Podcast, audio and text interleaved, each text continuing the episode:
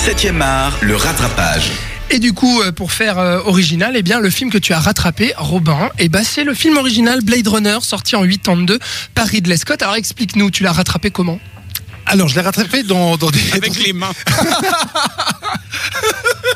Mais je dis ça parce que je le connais bien et je sais très bien qu'il l'a vu deux fois. Et la deuxième Voilà. fois était il y a deux semaines de cela. Voilà, c'est ça. Alors en fait, euh, il se trouve que j'ai mis assez longtemps avant de voir Blade Runner, malgré ma, mon amour pour la science-fiction. Je sais pas pourquoi, ça n'a pas voulu. J'ai jamais voulu me lancer dedans. Et un jour, je l'ai fait en ta compagnie d'ailleurs. On s'est dit, on va regarder Blade Runner une fois. Voilà. Il se trouve que, eh ben, on est, on est passé un peu à côté. C'est-à-dire qu'on fait. était, on n'était pas dedans, on n'a pas suivi euh, les réflexions, machin. On est sorti de, sorti de la séance, on s'est dit, bah, On n'a pas trop compris, quoi. c'est ça, vraiment.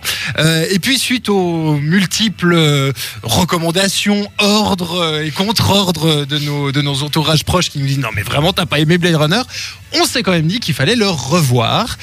Et là, méga révélation incroyable, ce film est un monstrueux chef-d'œuvre euh, sur lequel effectivement j'étais passé complètement à côté lors de ma première vision.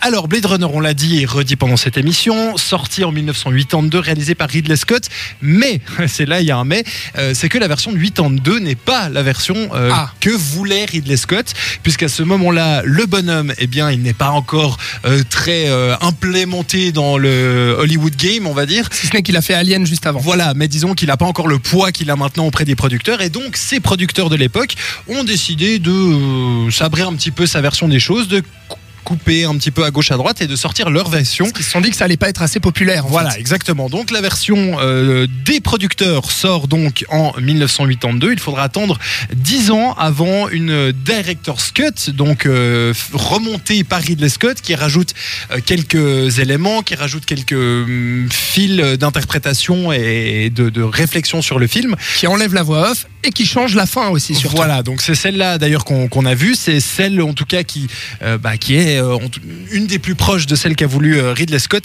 Et puis celle qu'on peut encore évoquer, c'est une toute dernière qui est donc la Final Cut sortie en 2007, euh, qui reprend le montage de la Director's Cut, mais qui l'a modifié un petit peu en rajoutant quelques effets spéciaux, en retravaillant un peu certaines, certaines scènes, certains jeux de couleurs, etc. Mais elle est assez proche finalement de celle de 92. Alors, Robin, du coup, pourquoi, enfin, pardon, excuse-moi, euh, de quoi parle le film et puis pourquoi c'est si culte? Alors, ça suit, on suit donc l'histoire de Harrison Ford, on l'a dit. Humain ou pas humain, la question se pose toujours 30 ans après. Euh, et, euh, et donc on va le suivre, lui, sa mission qui est donc de détruire des androïdes qui ont décidé de se révolter contre euh, leur puissance créatrice qui était donc euh, Tyrell, qui les avait donc créés. Donc ils vont essayer de se révolter contre leur créateur. Évidemment, vous comprenez un petit peu l'allusion biblique, Et lui, etc. etc. il les chasse. Et lui, il les chasse pendant, euh, pendant les. euh, ça dépend des versions, 1h50 à 2 heures de film. Euh, ça dépend de celle que vous, que vous privilégiez, mais c'est absolument incroyable parce que déjà, on tombe dans un univers euh, visuel euh, assez novateur pour l'époque, comme l'a dit d'ailleurs euh, Thibaut, qui ensuite sera énormément repris dans pas mal d'autres films de science-fiction et pas des chefs-d'œuvre, dont le cinquième élément. Et puis, ça pose vraiment cette ambiance pouilleuse, crasseuse, avec plein de questions philosophiques, justement, bah, voilà la, limite de ce que la machine peut être par rapport à l'humain. Est-ce qu'on a eu, qu'est-ce qui nous définit en tant qu'humain ou que machine? C'est maîtrisé avec une mise en scène juste incroyable de, de Ridley Scott, une musique, tu vas en parler, mais une musique dingue. Euh, et voilà, le tout fait que c'est vraiment un, un- un pur chef-d'œuvre de science-fiction, de réflexion philosophique euh, qu'il faut absolument voir. Thibaut, tu es d'accord avec ça? Tu plus sois, tu l'as dit dans complètement. le débat, c'est un chef-d'œuvre pour oui, toi. oui, oui. Non, comme, euh, voilà, comme euh, l'univers de, de Philippe Kedic est passionnant, et là, c'est une de ses meilleures représentations, je trouve.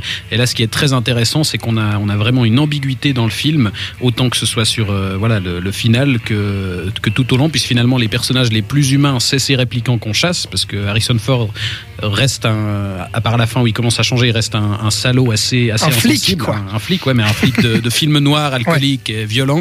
Et il y a quelque chose de déchirant là-dedans, notamment le fameux discours final de, de Rutger Hauer su- sur le toit sous la pluie, qui est absolument hallucinant. Donc ouais, non, vraiment, ça, ça reste un chef-d'œuvre à, à voir absolument.